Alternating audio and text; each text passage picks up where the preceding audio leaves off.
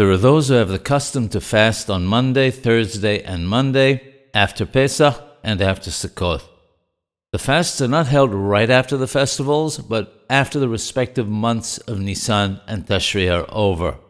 The custom to fast on these days was found in Ashkenazi lands and France. It was not the custom to fast in Sephardic countries, however.